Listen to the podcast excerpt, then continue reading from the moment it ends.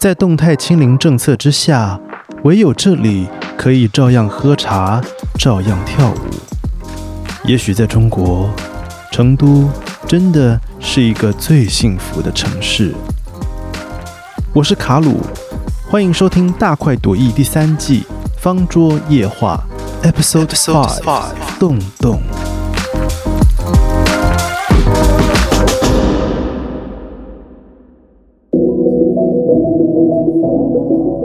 今天的节目是一次跨海的访问，我们要跟目前居住在成都的作家周成林周大哥来谈谈他最新的非虚构散文集《洞洞舞厅》。让我们欢迎周大哥，请周成林周大哥跟我们的听众朋友打一声招呼。啊，各位听众大家好，啊，我是周成林，是《洞洞舞厅》的作者。是周大哥的经历非常的丰富哦，呃，他早年做过工人，然后也从事过一些服务业，目前主要是从事写作跟翻译。那过去周大哥的一些非虚构的散文集也都非常的精彩，还入围过一些奖项哦。那我们今天要跟大家聊的这一本新书《洞洞舞厅》，它也是一本非虚构写作的散文集，它描写的是呃成都这个城市的一种很特殊的舞厅。等一下会跟大家。介绍，而且在写作的过程当中，周大哥也不断的反省跟醒视非虚构写作的一些方法论上的问题哦。到底是这本书是一个人类学的研究吗？还是报道文学？还是都不是？是一种无法被分类的文体？呃，在这个不管是。呃，作者的自序，或者是在周大哥写作的过程当中，其实我们读者都会感受到中间非常微妙的一些变化哦。在中国今天这种非常紧缩的写作环境当中，还能够这样非常细腻，但是又有点诙谐的刻画这一些游走在禁忌边缘的议题，是非常难得也很珍贵的一件事情。那首先，我想要请周大哥跟我们的听众朋友介绍一下《动动舞厅》这本书的书名。动动舞厅，它是一种怎样的舞厅呢？那舞客进到动动舞厅跳的舞是怎样的一种舞呢？好的，呃，那么我们可能台湾的啊听众可能有的不太清楚啊，其实在中国呢，目前呢，就是我书里面写到的这一类的动动厅呢，嗯，或者它的这个官方的正式的称呼叫做歌舞厅哦，实际上是一个。合法的一个呃一个叫做一个什么机构也好，营业场所也好，嗯，因为他们还有这个呃这个政府发放的这个营业执照，嗯嗯。呃，甚至呢，呃，据我所了解呢，嗯，在本地就是成都这个地方呢，嗯，还有居然还有歌舞厅的一种同业工会，哦，我在书里面还提到过一句，对，相当于一个工会一样的组织，嗯。啊。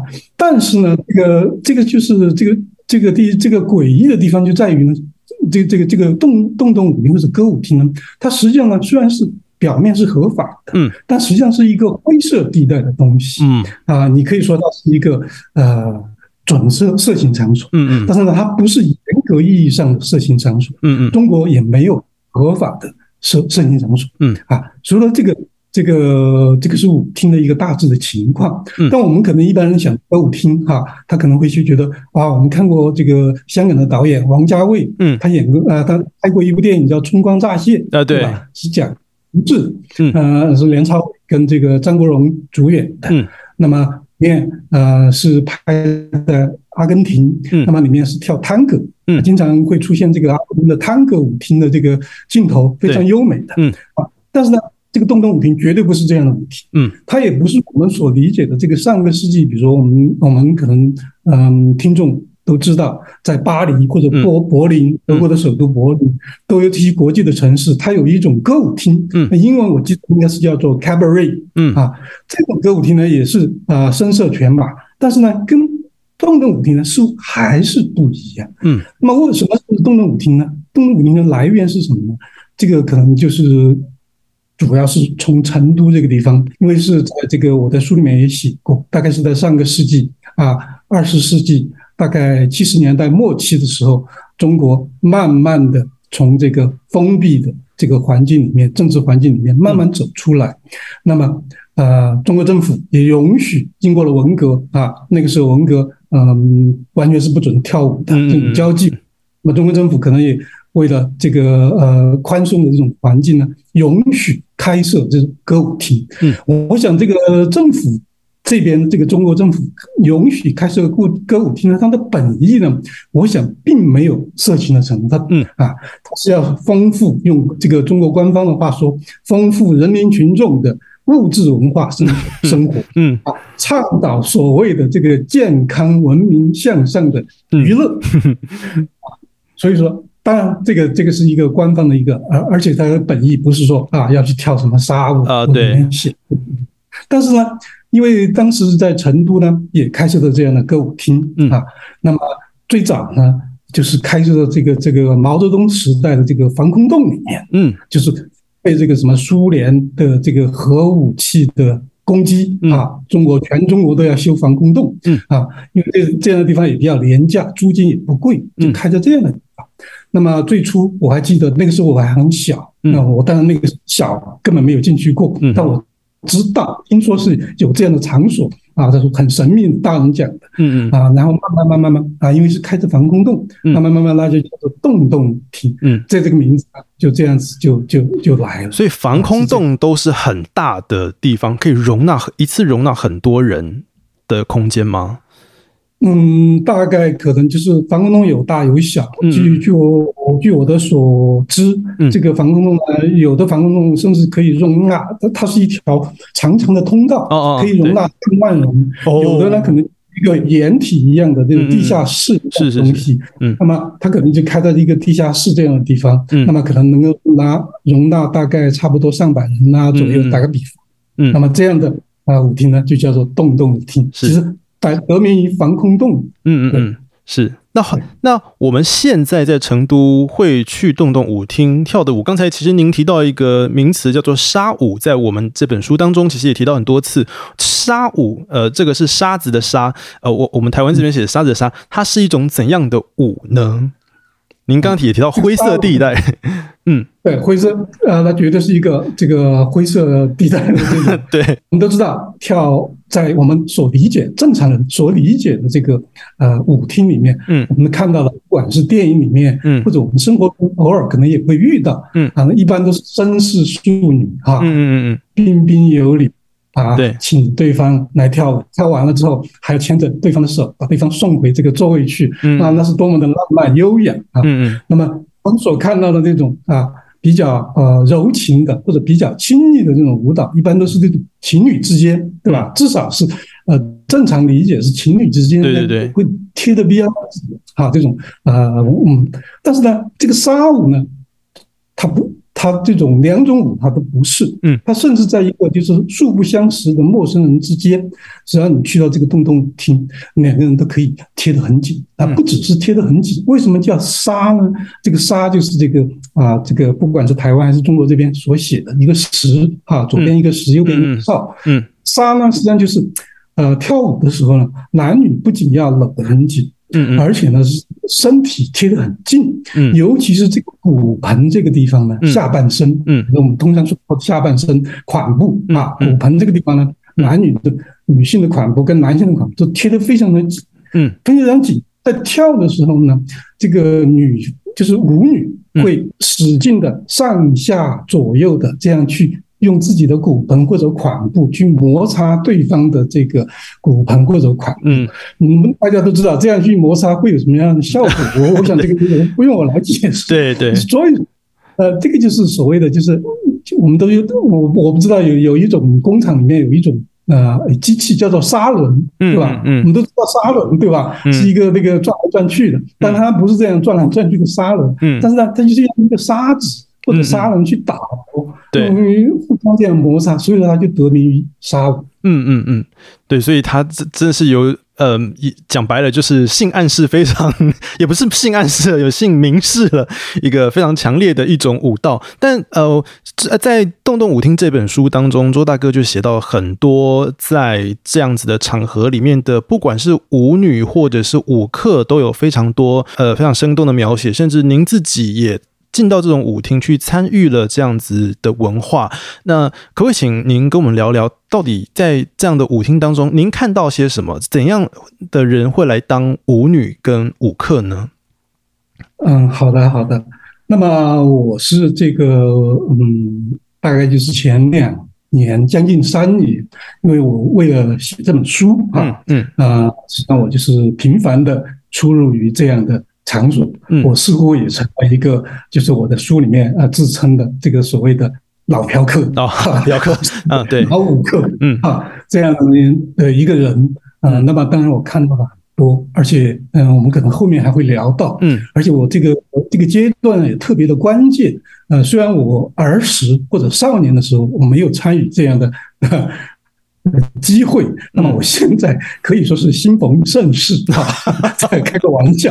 对，那么我见证了，就是这么在这个为了写这个书、收集资料啊，或者调查研时候，见证了这个嗯就是本地的这个东东舞厅，嗯。从这个又一轮的这个宽松到又一轮的这个呃紧缩，嗯严严密严密紧缩的这哦个过程。对对，那么呃，当然看到了很多，嗯从这个这个最初我去的时候看到的这种呃非常嗯、自由，嗯。可以奔放或者叫粗俗的这种场景，嗯。到后来的呢呃变得比较啊、收敛的这种场景，嗯嗯我觉得我书里面都写了很多。嗯。那么，呃，至于您刚才问到的啊、就是在来这里的客人，还有在这里从业的啊、嗯。女性啊，主要是女性啊、听说有这个也有跟女性呃准备的这个洞洞舞厅，但是呢，好像我还没有见到过。哦我要如果有的话，我会非常的有兴趣去看一看，嗯可惜没有。嗯那么这样的人是些什么人呢？我觉得这个其实跟我们这个在外面的社会上的这个三教九流嗯啊、这种人其实都是没有多大的区别。他们也是一个，嗯、走出这个洞洞舞厅，你根本不觉得正常的他们是在里面做什么呃嗯人。嗯那么比如说男性舞客呢，他们的职业年年龄呢都比较多样化。嗯贸易尤其是在目前的中国，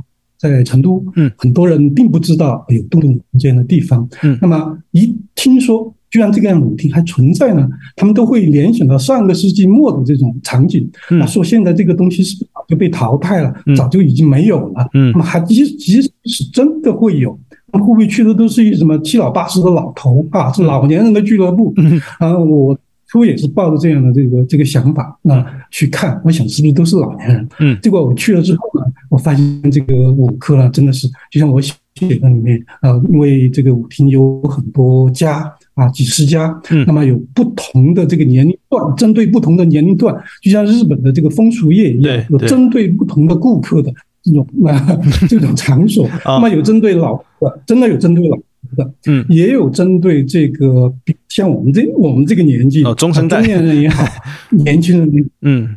中生代，嗯。对，甚至还有这个刚刚成年的这个呃小年轻，嗯。也去逛这样的场所。嗯。这个是客人的这个这个这个呃年龄的结构。嗯。那么从职业来讲，我觉得这个呃什么样的职业都有。当然，嗯。嗯、据我的观察所知呢，基本上还是以中下层啊，就是那种草根嗯啊，嗯。中下层的这个人士比较多啊、像什么中产阶级啊，嗯嗯。啊、这样的人呢要少一点，或者商务人士比较少。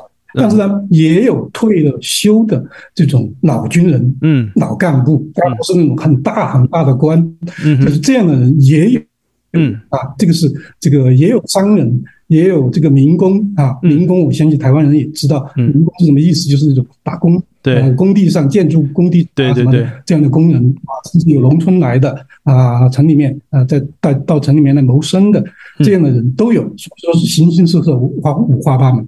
那么这是男性，我大致描述的。那么女性呢？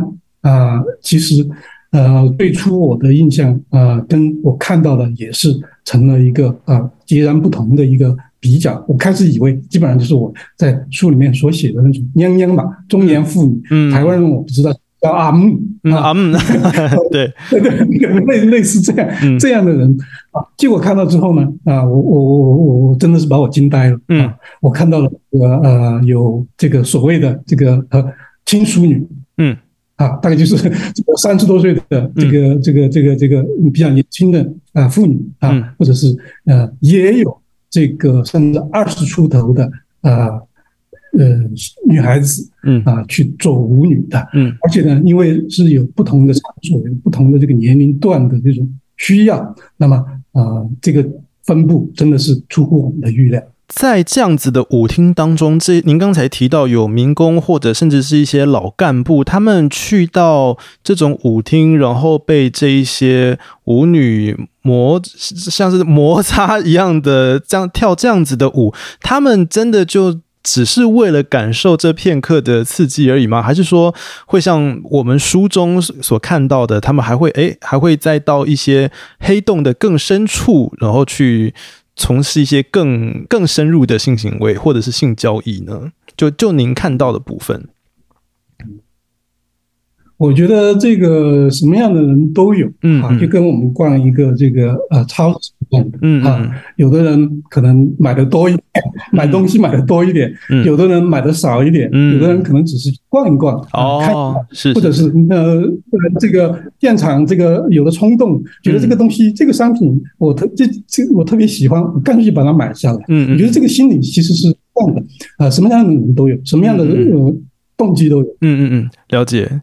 我我这边也回应一个我过去在呃台湾的一个性工作者的倡议的组织，有短暂的当过一些志工啦。那就是也确实像周大哥所说，虽然我去服务的地方是以前的工厂馆，可是其实来的客人也是什么要什么样子的服务都有。有有的客人也许真的就是想要打个炮，但也有的客人他只是想要找个人抱抱。他花了钱请了这位公娼，然后他只是想要一个拥抱而已。那也有的人，他可能是呃，他有穿女装的喜好，但是他没有办法在家里跟他的太太一起享受这样的乐趣，所以他就花了一节，就是花了钱，然后买了小姐一节的时间，跟小姐在这个房间里面穿起他喜欢的女装，就真的是形形色色的人都有。那我想周大哥看到的，在舞厅当中看到的这些舞客们，他们应该也是有各种不一样的需要吧？嗯，我觉得他们是有各种各样的需要。嗯嗯嗯。那么这个呃，老年人他的需要，嗯嗯嗯，可能他更多不是想打炮，就像我的书中写过很多次的这个，包括娘娘，对。啊娘娘就是阿木，嗯。他们都说这个这个老年人啊啊嗯，你想他硬也不那么容易硬得起来了对，啊，那么他可能就是体会一下，找一找这个嗯。年轻时候的那种感觉，是是。抱，抱搂一搂。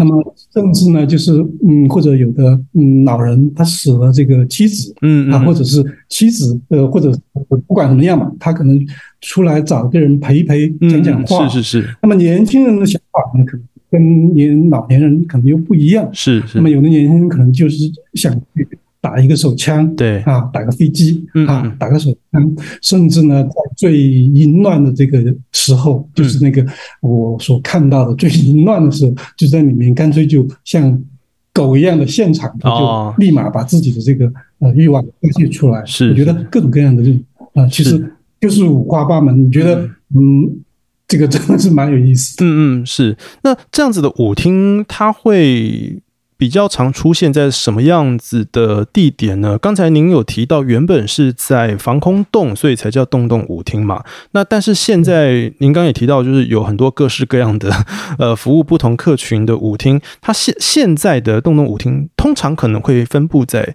哪一些的地区？那会不会因为在城市的不同的区域而有所谓的等级之分呢？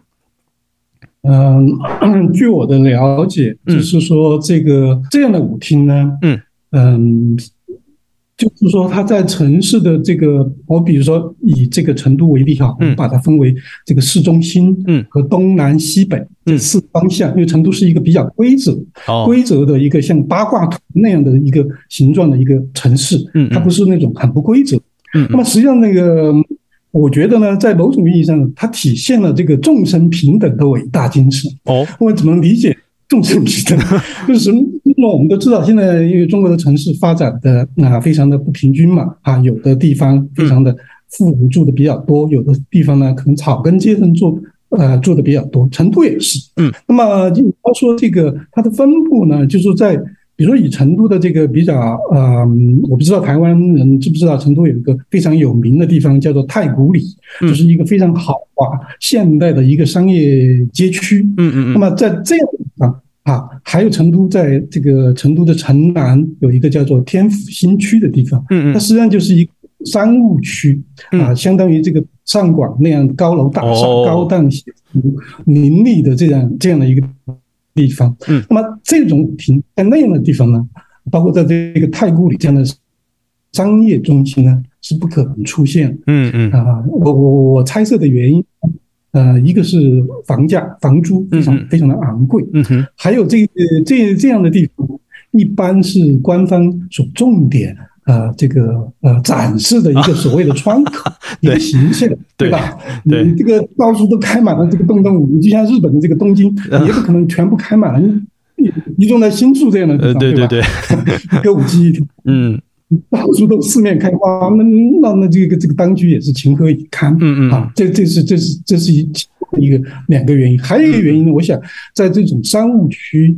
和这种商业购物高档的中心，嗯，那么这里的人群的结构呢，基本上也是属于中产阶级，对。啊居多，哪怕逛街的人，对吧？年轻人比较多，嗯，那么所谓的草根市民呢，我观察很少，嗯，那么开在这样的地方呢，实际上是是等于是啊，人不会特别的多，但也有其他的原因，就是因为管控啊什么，嗯，但是呢，在成都的其他的这个嗯东西南北四个嗯呃区域呢，我觉得。除了这些高档的地方之外呢，我觉得它是遍地开花。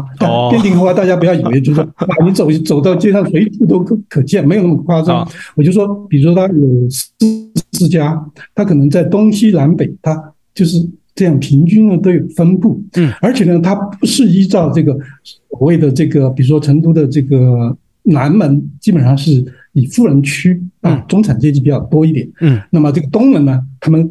一般都叫做穷人区，嗯住的这个穷困的人比较少。西门呢，比较是比较贵富贵的地方，风水比较好，是贵人区。北门呢，就是住的是很多坏人，就以前有很多抢劫，嗯嗯嗯啊，他 这种。但实际上，那四个门呢都有共同体，嗯，而且呃，我在书里面写。不管是针对这个年轻消费群体的，嗯，还是针对呃老年消费群体或者大叔级别的消费群体的，在不同的地方，它实际上都是并肩作战。我比如说，我以这个西门为例，成都的西门，因为我也住在西门，西门这块我也特别的熟悉。那么，它就有专门针对这个九零后、零零后，嗯，这样的啊。群体的这个消费群体的这个洞洞舞厅，但是走出这个洞洞舞厅呢，因为里面都是小姐姐或者那种网红脸、人工这个做过的这种美容整形啊，这种 各各种各样奇奇怪怪的或者很美美的，什么样都有啊啊！这种一般老年人一般还不愿意去消费。对，那你一旦走出这个舞厅，在大街的斜对面，你可能步行不到十五分钟，你就会发现一家非常低等、低所谓低级的哦这个地下室舞厅啊，是五块钱一曲啊。那么这个小姐姐跳舞对吧，就是十块钱甚至二十块钱一曲。嗯，那么那边呢不，不就是十分钟左右的路程。那么他们就挨得很近啊，而且不止两家。三家四家，那么它实际上没有阶级的分。那么所谓的阶级分明呢，就是大家自动对号入座啊。我今天就去这家，我我我希望呃找漂亮的年轻的女孩子，我就去这家。那么我希望去找个娘娘啊，或者我就去另外一家。嗯，我觉得这个就是以西门这边呢，嗯，是特别多的。哦，前几年啊，可以说是这个在一个嗯，大概可能一个。啊，很小的一个范围之内就有好几家，嗯，有而且你有不同的选择，嗯啊，这个是非常有意思的一个情况，嗯哼，对，嗯，呃，刚刚周大哥提到说，您刚好经过一个呃舞厅的一个蓬勃发展的阶段，然后又进到了一个比较比较管制、比较严格的阶段，这中间是发生了什么样？是因为疫情的关系吗？导致它变严格吗？还是这中间那个变化？的关键是什么呢？还是官方忽然间就开始紧缩政策了？好的，那么我我刚才说了，我觉得我如果是是呃再晚半年或者一年去这个考察研究动动听，可能这本书我可能写出来跟现在是完全呃，也不能就完全迥然不同，可能是有很大的不一样。嗯嗯。所以说我我说我是比较幸运的写作者，我是正好啊嗯误打盲撞嗯。的赶上了他这个最疯狂发展的这段时间。嗯就我刚刚去的时候，那么它确实往自由开放了，连我都觉得呃吓了一跳，嗯居然在中国还有这么一个啊啊，我们先不说政治嘛哈。嗯嗯啊，还有一个这么自由开放的地方，我觉得这是大出我的所料。那么，但是过了差不多不到一年的时间，就开始在我书里面写到了，我可以用这几个词来比喻吧，哈，嗯嗯我经历了啊这个灯黑嗯。到到开始灯亮，嗯。然后这到灯完全亮，嗯。然后再到灯比较亮，嗯。呃，然后然后再到疫情，然后再到疫情常态化嗯哼。中国嗯。啊的这个阶段是非常有意思。嗯哼。那么我觉得您刚才说到的有疫情的这个新冠啊，疫情的这个因素，这是后来的事情。嗯。那么最初的这个从灯亮到灯开始亮，嗯。到灯完全亮，嗯。然 后到灯不那么亮，那么这个过程呢，我是这个跟这个中国政府的这个前几年大力呃呃开始的这个扫黑除恶的这个行动是有关系的。嗯。啊，这个只是个政策层面的一个东西。嗯，但是呢，我想这个实际上反映了整个这个社会的一个生态。嗯。那么是是从这个所谓的新时代嗯啊开始之后，所有的东西都在慢慢的缩水，在紧缩。嗯那么动动体是社会的分子啊嗯，它不可能游离在这个社会的之外。对啊，这个我在书里面也写的非常清楚。那么最主要的原因，我想就是这个进入新时代之后呢，所有的东西在慢慢的收窄。嗯那么扫黑除恶，即使它是一个运动，它可能也就是两三年过了之后，你像应该是就像以前一样，呃，又死灰复燃啦，嗯或者又恢复到以前的现状了。但是呢，目前 no 没有出现这样的迹象，嗯而且呢是。呃，虽然我很好几个月、好久都没有去过东东舞厅了，嗯我在这里要跟读者坦白一下，我嗯是没有去过。这个书写完了，我的工作也就完成了。但是呢，嗯据我所 所看到的、感受到的，还有因为我现在住的这条街啊，这这条街不长，大概不到五百米嗯啊。这个孟科，你知道有几家东东舞厅吗？我住的这条街有两家东东舞厅，哦我的楼下就有一家。哦 对，但是呢，你可以感受到呢，这个就是这个再也回不到那个灯黑的时代，嗯就是至少在目前看不到有这种迹象，嗯可能会不那么黑，可能甚至有时候又会关门。嗯呃，以前据说还有我看这个动动舞厅的老板也好，还是客人也好，一般是不会有什么检查的嗯啊，黑就黑，黑到底。嗯嗯到底。那么后来慢慢检查啊，开始必须要灯亮了，慢慢慢慢要各种各样的严格的管控。嗯那么呃，前几天上个礼拜我就从走过我家附近的另外一家动动舞厅，呃，我很吃惊的看到 那个动动舞厅的入口呢，就是进进门的地方，嗯，居然装一个很很低的这个监控镜头嗯啊，以前动动的门口是不装监监控镜头的。哦那我不知道这个监控镜头是官方要求装的呢，还是公安局要求装的呢，还是这个舞厅要求装的呢？那么你想一想，装了这个镜头之外之后，去的人，他如果他是公务员，对如果他是老公务，嗯他心里面会有忌惮。对啊如果出了什么事，对，所以说这种情况呢，嗯、我相信管控是会越来越越越严格。嗯嗯嗯那么可能再回到以前的那个时代，嗯。也不可能回到我书里面写到写过的有的场景，是是。它可能就成了一个定格了。是。OK 对，所以我我对我觉得“定格”这个字这个词蛮美的哦，就是您刚好就在这个时间，然后记录了这一段时期当中，呃，动动舞厅的一些变动跟一些起伏。而且我我我有观察到，呃，其实您刚刚也有提到，民工有一些从外地来到成都。工作的人，而且其实不只是这些舞客，可能有外地人，舞女是不是也有外地人？我在成都这种从外地来到成都工作这样子的现现象，也是就成都是一个周围的地区的人会想要来讨生活的这样的一个地方吗？这是不是也记录了成都现在的一个城市发展的一个阶段？可以这么讲，因为据我所了解到的，还有听其他人啊年比我还年长的，嗯，或者是以前呃也热衷去这样的地方的，跟我年纪差不多的，嗯，据他们所讲，就是在洞洞舞厅最初出现的，大概就是上个世纪啊七十年代、八十年代、九十年代，嗯，九十年代整个年呢，我我都不在这里，嗯，所以说我也没有呃供奉其圣啊。那么当时来这里最初的时候跳舞的，就是萌生的舞女，嗯，他们基本上可能是以这个本地呃，甚至是或者是周边的人居多，因为那个时候中国的国有企业改革，嗯，那么成都有很多大型的呃工厂，哦，那么很多人就下岗失业啊，实际上就是。失业。那么很多女工啊，为了这个讨生活，他们可能就去跳舞；还有一些社会青年啊，他们可能就去跳舞。那么在当时，这个呃本地人比较多。嗯嗯嗯。那么慢慢慢慢慢，现在呢发展到现在呢，呃，基本上在舞厅里面呃跳舞的舞女啊，大部分是外地人，甚至外省。嗯嗯。啊，还有个别的外籍人啊，这是我见到过。啊，外籍外籍，个别个别不多。据说还有黑黑人舞女，啊，非洲裔舞女，嗯嗯，马来西亚舞女，嗯，我见到过，但是那是非常少数。嗯嗯，但基本上是以这个嗯外省或者本省周边其他的中小城市的这个 女孩子女性居多。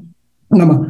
呃，你跟您刚才说到这个成都是不是一个这样的一个地方，可以吸引很多人来啊这里啊谋生啊讨生活啊？确实也是这样。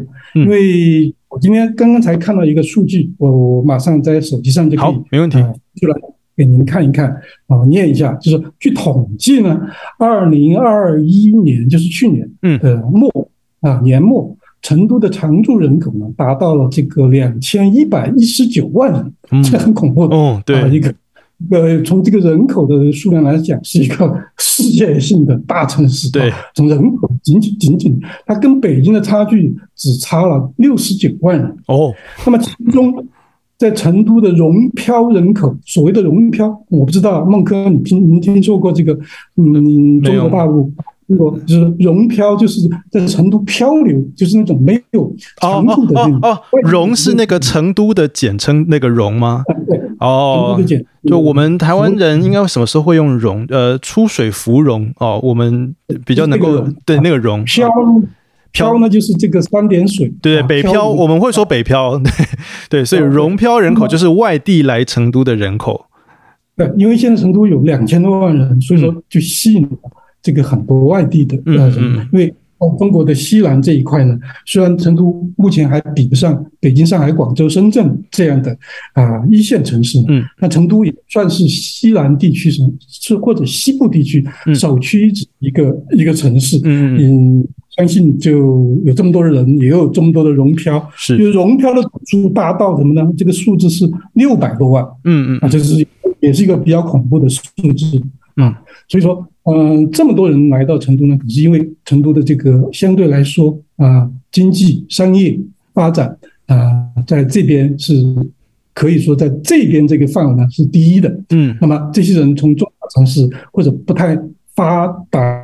的地方来到这里呢，他们可能也许有更多的机会。那么这么多融票里面呢，我相信也有不少的舞女，但这个舞女的数量呢，可能是占很小很小的一部分。嗯，那么吸引他们来在这里来生活，来来讨生活，就是这样。是，能不能举一两个您印象比较深刻的案例呢？有没有这样子特地来到成都讨生活的舞女？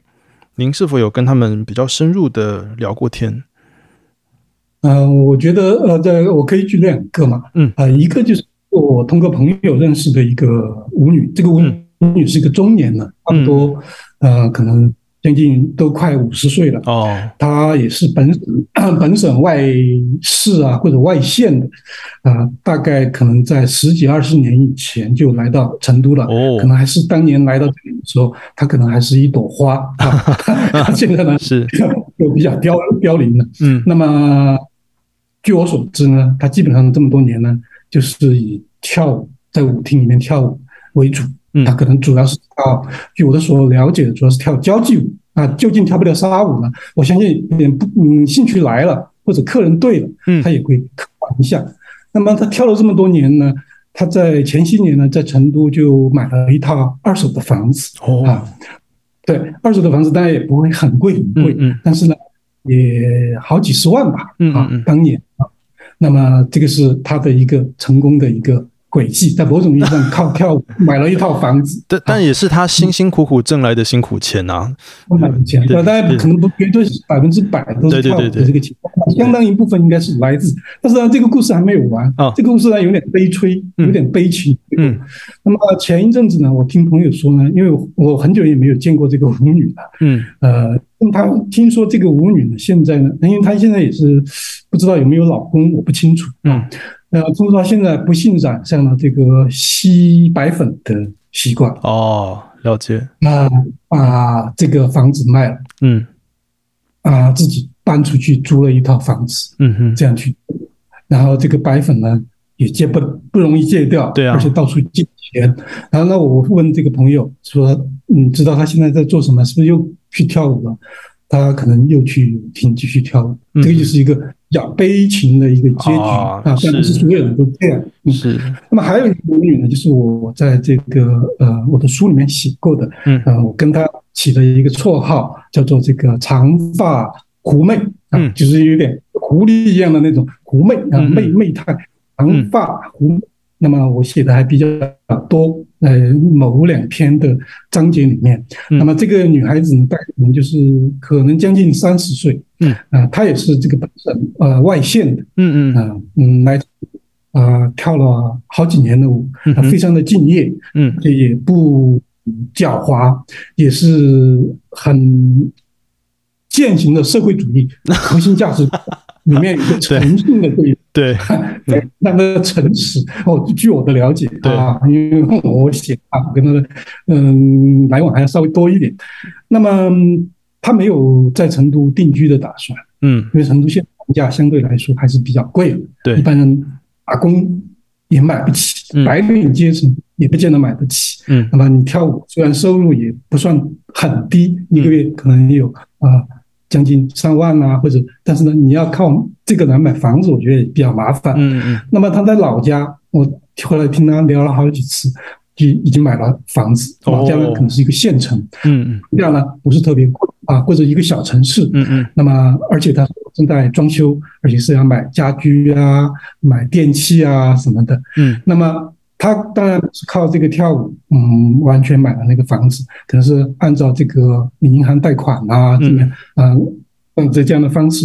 那么他在成都跳舞，这样辛辛苦苦的挣钱，我相信他也是为了这个攒一笔钱，或者一边是供楼，一边呢，呃，攒一点这个钱，在老家收入很低，而且工作不多，对，攒到了之后跳几之后呢，就回到老家啊，或者是。呃，开一个什么店，或者是做什么呢，都好。我觉得这两个舞女就是典型的一个定居的啊，结果很悲情；一个没有定居呢，还打拼，就是这样一个结果。是是。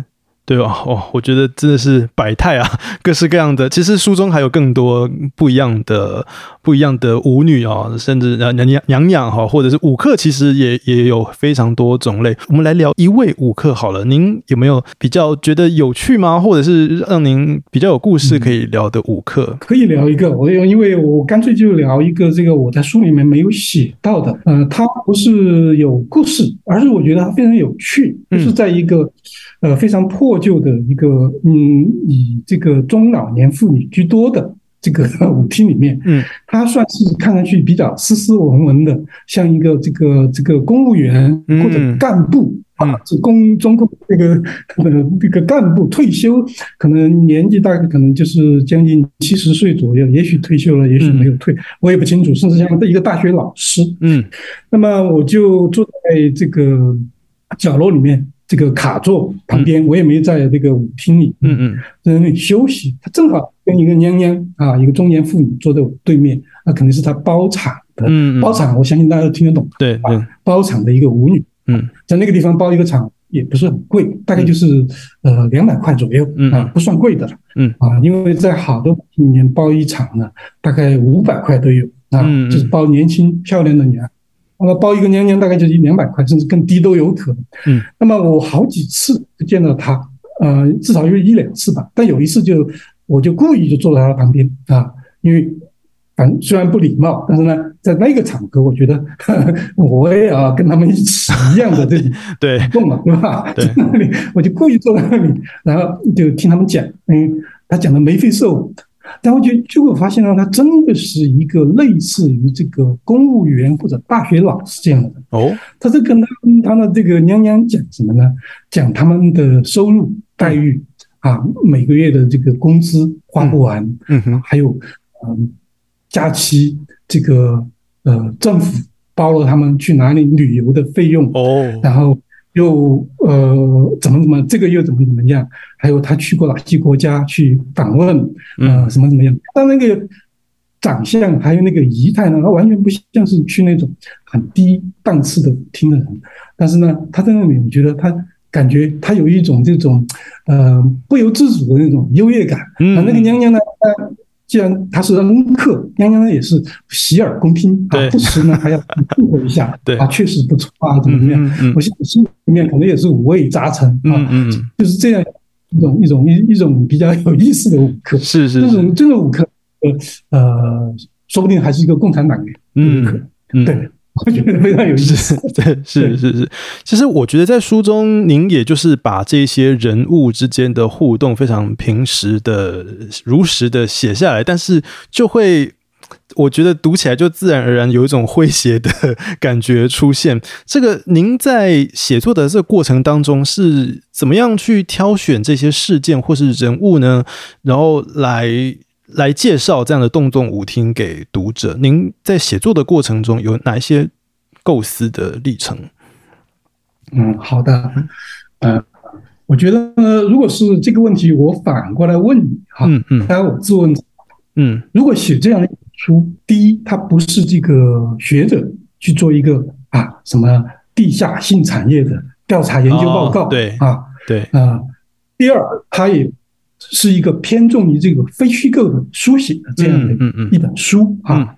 那么你会考虑，你会有哪些要素呢？你肯定不会考考虑一个啊，我要把我的一个学术的一个什么信条贯穿到这个书里面，用这个信条去证实现实中真实的东西，那肯定是很荒谬的。对，嗯。那我觉得在写这本书的时候，我考虑的其实有四个方面的东西。嗯，第一，我有哪些元素？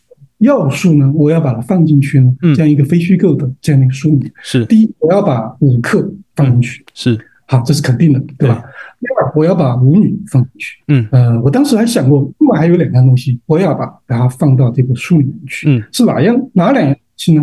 第一是一个是舞厅的经营者，嗯，就是舞厅老板，嗯，甚至你这个担任这个保镖之类工作的，对，台湾应该叫。叫什么？我不知道。呃，不知呃啊，这样的对保全经营者，对保全，嗯，对，我要把保全放进去，老板放进去，对吧？这个是蛮有意思。嗯，还有一个我要放进去什么呢？啊，如果啊是一个监管者，嗯，就是说我要把警察，嗯，还有呃，因为大陆中国管这个舞厅的呢是所谓的什么文体旅游局啊，什么什么这样的一个政府部门，对。我要把他们也要放进去，嗯，这样的一本书呢，可能才非常非常的全面和平衡，嗯，因为你去了解到舞厅的经营者情况，再去去走访，不管是怎么样方法，去走访政府部门，他们是怎么监管，嗯，警察他们是有什么检查，有什么心得，但是呢，你要知道。呃，这样一个分析个，那这个难度实在是太高了。对啊，而且是不仅是有难度，而且是有风险，因为我不可能走到这个公 对对对对对对，我说我采访一下，还是要务实一点。而且呢，我也不可能去问一个老板，你们这个是怎么打擦边球的？这个老板可能两脚把我踢出去，嗯，不可能，这个难度就特别高。那么，所以说我最后就把这个重点放在两类人身上，一个就是舞舞客啊，包括自己。因为我也是个舞客啊，或者开玩笑的时候，我也是老嫖客、老舞客啊，把它放自己放在书里面。那么我在书里面要写到几个舞客，除了自己，还有其他的人啊。结果我的运气也比较好，遇到这样的人了。嗯啊，尤其是我在书里面重点写到这个脑壳，这个呃，我跟他起的绰号叫做“林彪大爷”啊。那么还有一个呢，我要把舞女放在书里面去。那么呃，这个娘娘阿木之外呢，还要把年轻一点的舞女，嗯，或者是中年的小姐姐啊，二十多岁的，我要把它放进去。那还不够，我觉得呢，当时我。最初写作的时候，我没有这个想法。后来我觉得必须要有，必须要有，我必须要有这个想法，就是要要把有肌肤之亲的舞女，嗯，放到这去。那么我也写了一章啊，写了一章，而且这一章呢，我觉得是书里面的一个重点。那么我们都知道张爱玲这个作家，她有一句话，她在她那个《色戒》的小说里面引用了一个西方的谚语，叫做“通往女性内心的”。途径是经过阴道，嗯啊，但这个没有歧视女性的意思，是是，平权主义者。那么你也可以换句话说，通往男性内心的渠道是通过阴茎，嗯，对吧？但是这个这个不重要。只有通过肉体，你可在某种意义上、某种程度上才能够亲近。女性的，不管她是做什么的，内心。但是呢，这个呢，我觉得有一个就够了啊，不要什么十个八个，那真成了老嫖客对啊。我觉得这这本书而言呢，这些要素基本上都有。嗯，那么除了这些要素之外，这个构想呢，编排呢，那么我觉得，嗯，如果您读过这个书的话，你会觉得啊，这个书其实它有一个大致的走向，就像我们刚才在这个开始的时候讨论到的一个问题，就是，嗯，它是按照事件。背景哈，不是也不见得完全走在前面，嗯，就走在这个目前。它的就是我刚才说的这个，从全黑到开始亮，嗯，扫黑除恶到全亮，到半亮，嗯，到不那么亮，再到疫情，再到疫情常态化的这种一会儿开一会儿关，那么就都贯穿在这本书里面这些事件。嗯，那么我觉得这样的一本书就比较完整。唯一的遗憾就是没有经营者和监管者。那么我觉得这个 太太难了，胆子更大对这个事情，对，太难了。是是，呃，您在后记也提到说，这个中国政府主张讲好中国故事，然后要展示真实、立体、全面的中国。但但是，您觉得这个其实洞洞舞厅跟街头的这些茶馆，我们台湾其实也有茶馆，或或者是呃有一些店叫做阿公店。就是年长的长辈会去的这种店哦，我我觉得可能有一点点啦，有一点点这种准情色场所这种感觉。其实，呃，那您是说到说这种地方也是很有资格被视为真实、立体、全面的中国，可不可以跟我们多谈一点？您觉得，呃，洞洞舞厅对于现在这个时代有怎样子的意义呢？那它又呈现了中国社会，尤其这么。紧缩高压的政治的环境当中，它呈现了中国社会哪一些精神层面的意义？好的，你刚才讲到了这个台湾的这个阿公啊，阿公店、阿公茶、阿公店，嗯，非常。实际上，在这个本地哈，在这里也有类似的对应的，这个是我在书里面没有去写，而且呢，因为这个现在太少数了，太小众了，嗯，这个区位。我我都没有发现到，嗯嗯，但我知道在这里呢，因为这边的你看到我的书的后记里面写过，这个这边的茶馆，嗯，庶民阶层茶馆非常便宜，嗯，然后真的不那么高大上啊，不那么高尚高雅，嗯，实际上除了喝茶，据我所知，在一些小县城，嗯，还有。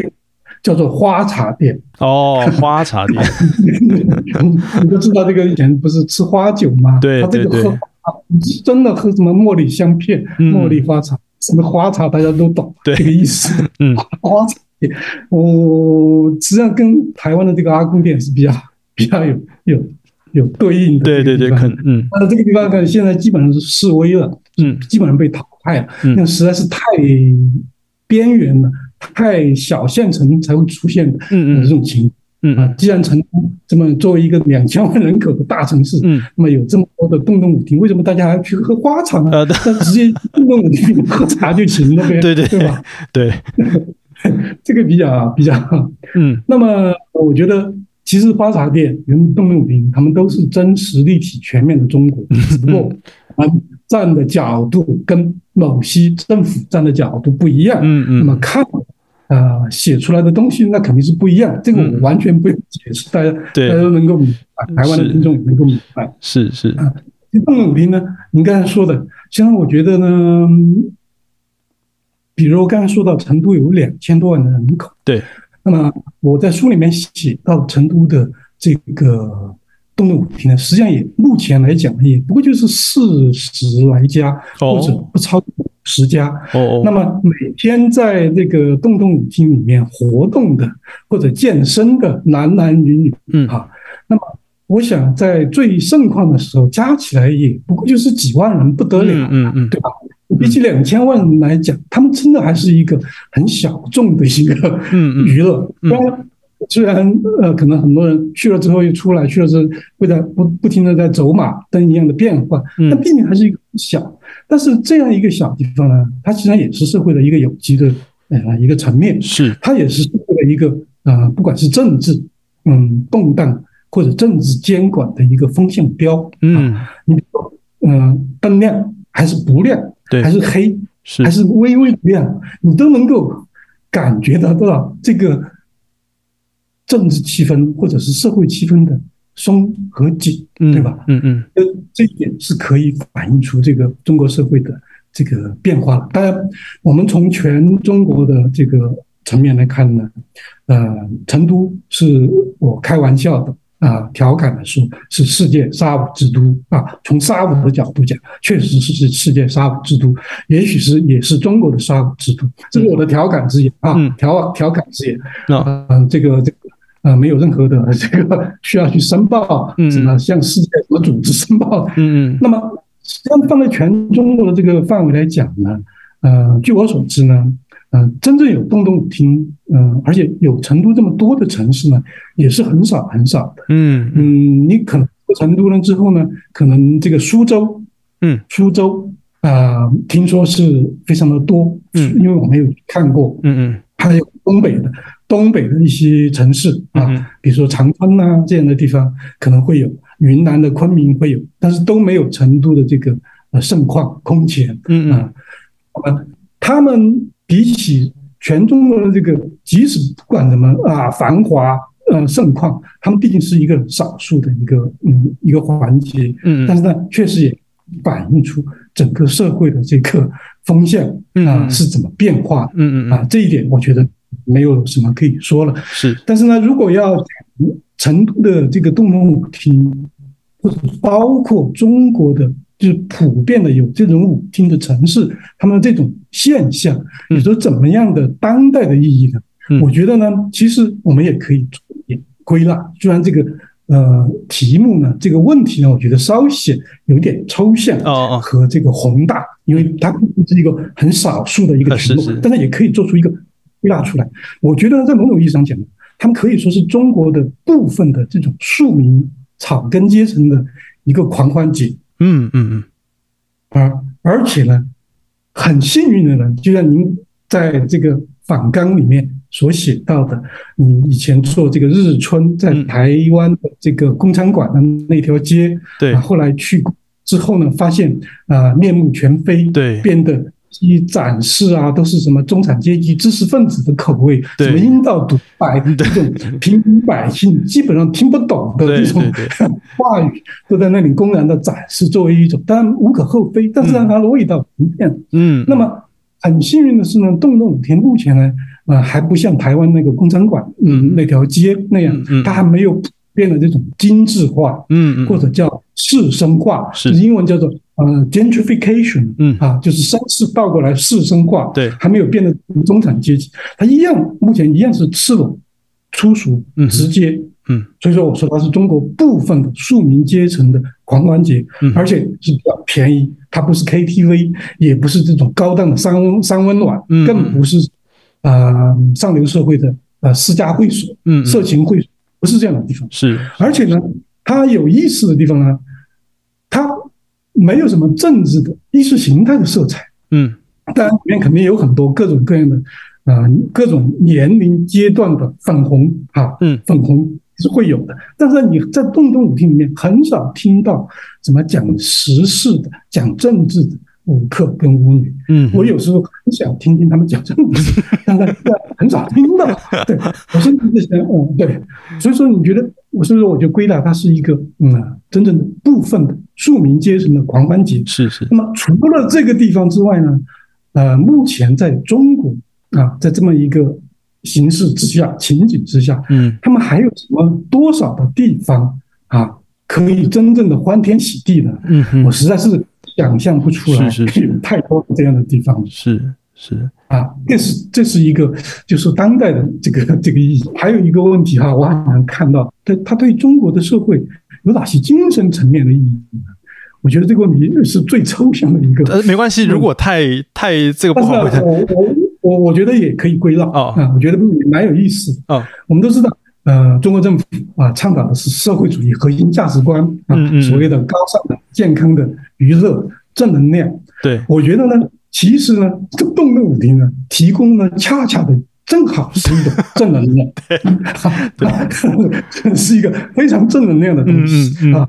你不要说啊，要就是嗯，不要抱着那种嗯什么这这种都是剥削啊，利用女性的身体。实际上，你看我那个书啊，您读了我那个书，对对对，其实里面啊，我相信没有那样的这种大仇深的东西。嗯，他不仅给了这个中下阶层的这个独居的男性的老者、老年人和这种单身的人是一些嗯，貌似啊不真真假假的安慰和消遣。嗯，他也让这种中下阶层的女性呢，多多少少有了一份虽然算不上堂皇的工作，嗯，解决了他们部分的生计。是是是，正能量这是什么呃能量呢？对，这个是一点。我觉得还有一个精神意义，也我觉得呃也蛮有意思啊。我会举一个例子来讲。好，因为它反映了一个呃，我们抛开意识形态和政治不讲。它也反映了一个顽强的市民社会，嗯，庶民社会也好，市民社会但是这个在城市才会有的，对，农村是不会有的，县城也不会有的，嗯，它是一个完全的市民社会，嗯，尽管没有这个，大家知道，中国现在有很多维权者啊，嗯啊，都是非常激烈的啊，嗯，这种行动，但是动动底下没有。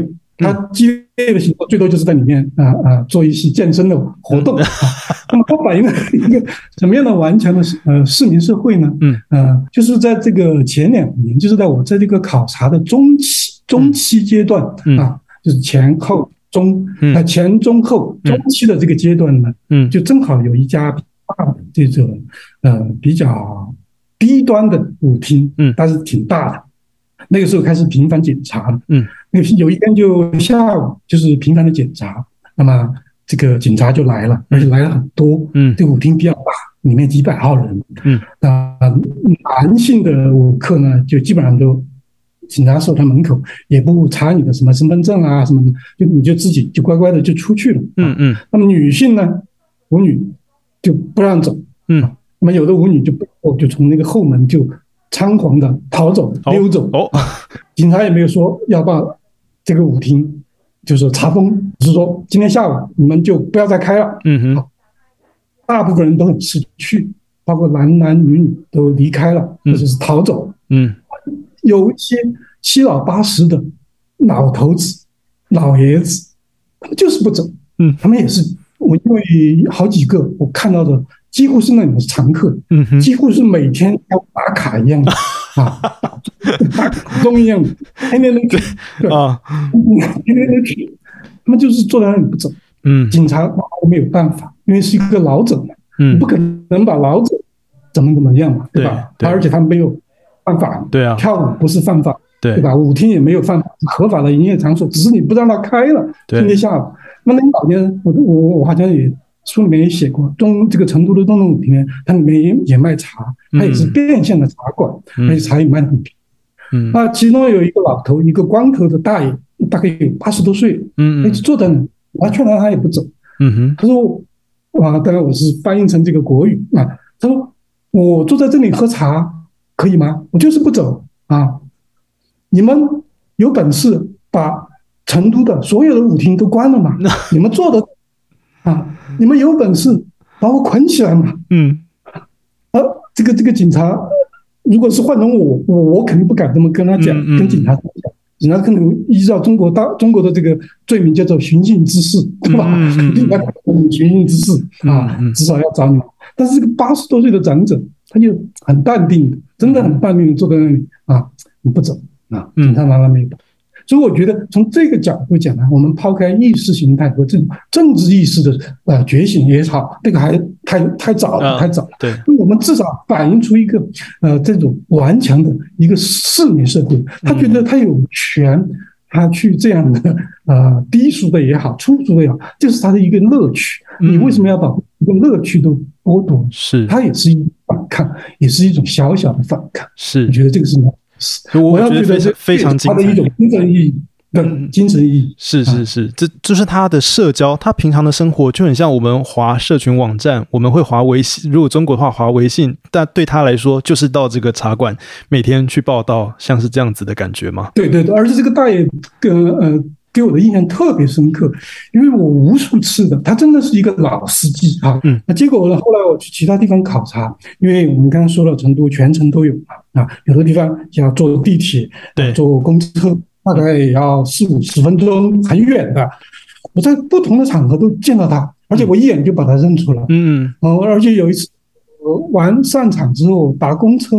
他就跟我跟我同一个公车，而呃上了公车之后呢，因为他是老人，他这个按照这个中华民族的这个敬老传统呢，他还有位置坐，没有位置坐，我觉得非常的有意思，就是这样。是是是，对我觉得在《洞洞舞厅》这一本书当中。从不同的面向，像刚刚周大哥提到的，不管是舞女，而且舞女还有各各种不同的舞女，不同年龄层的舞女，然后包括舞客，然后还有您亲身跟亲自跟这舞女的互动，而且还有时间的顺序，哦，整个城市当中各个舞厅的发展，我觉得这一些的演变，这一些背后所。带给我们的感受，我们不用，我也不要讲太抽象，就是直觉的这个感受，我觉得其实就是一种非常真实、非常立体、非常全面的一个中国哦，所以非常推荐各位。当然，我们现在面对的是台湾的听众，好，希望各位听众呃有兴趣的话，也欢迎你来翻翻周成林大哥所写的这一本《动动舞厅》好。